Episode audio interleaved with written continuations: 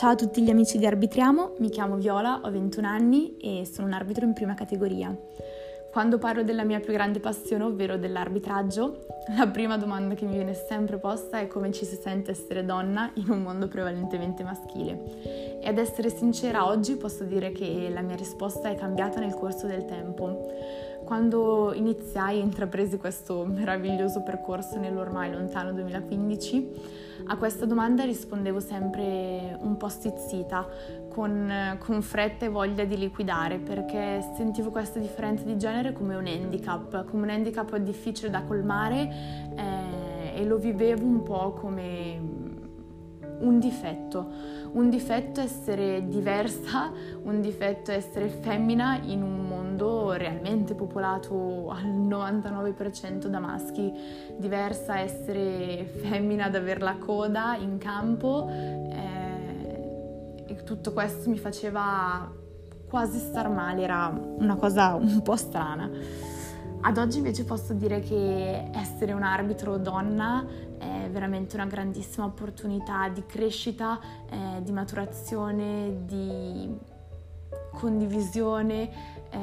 È veramente un percorso che sono contenta di aver iniziato e penso di riuscire in quanto donna a prendere spesso più di molti miei colleghi maschi da una partita, da un rapporto con un calciatore, da uno scambio, anche da un diverbio. E a paragone io preferisco arbitrare calcio maschile piuttosto che calcio femminile.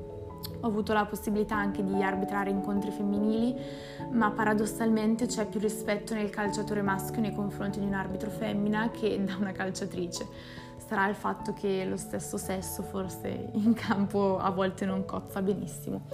Però io devo dire che ringrazierò sempre di aver iniziato questo percorso di enorme crescita, di possibilità di maturare anche prima dei miei compagni, dei miei amici, e mi piacerebbe che veramente il nostro movimento femminile prendesse piede un po' al di là che in tutti gli ambiti, proprio all'interno dell'AIA, e col tempo negli ultimi anni questo si è già iniziato a vedere e mi auguro che nei prossimi anni sarà ancora di più, ancora più visibile e che non sarà più una difficoltà anche per le mie nuove colleghe che inizieranno a dover rispondere a questa domanda, a dover scendere in campo spesso con ragazzi coetanei, ma anzi che sia da subito motivo d'orgoglio e motivo di crescita personale.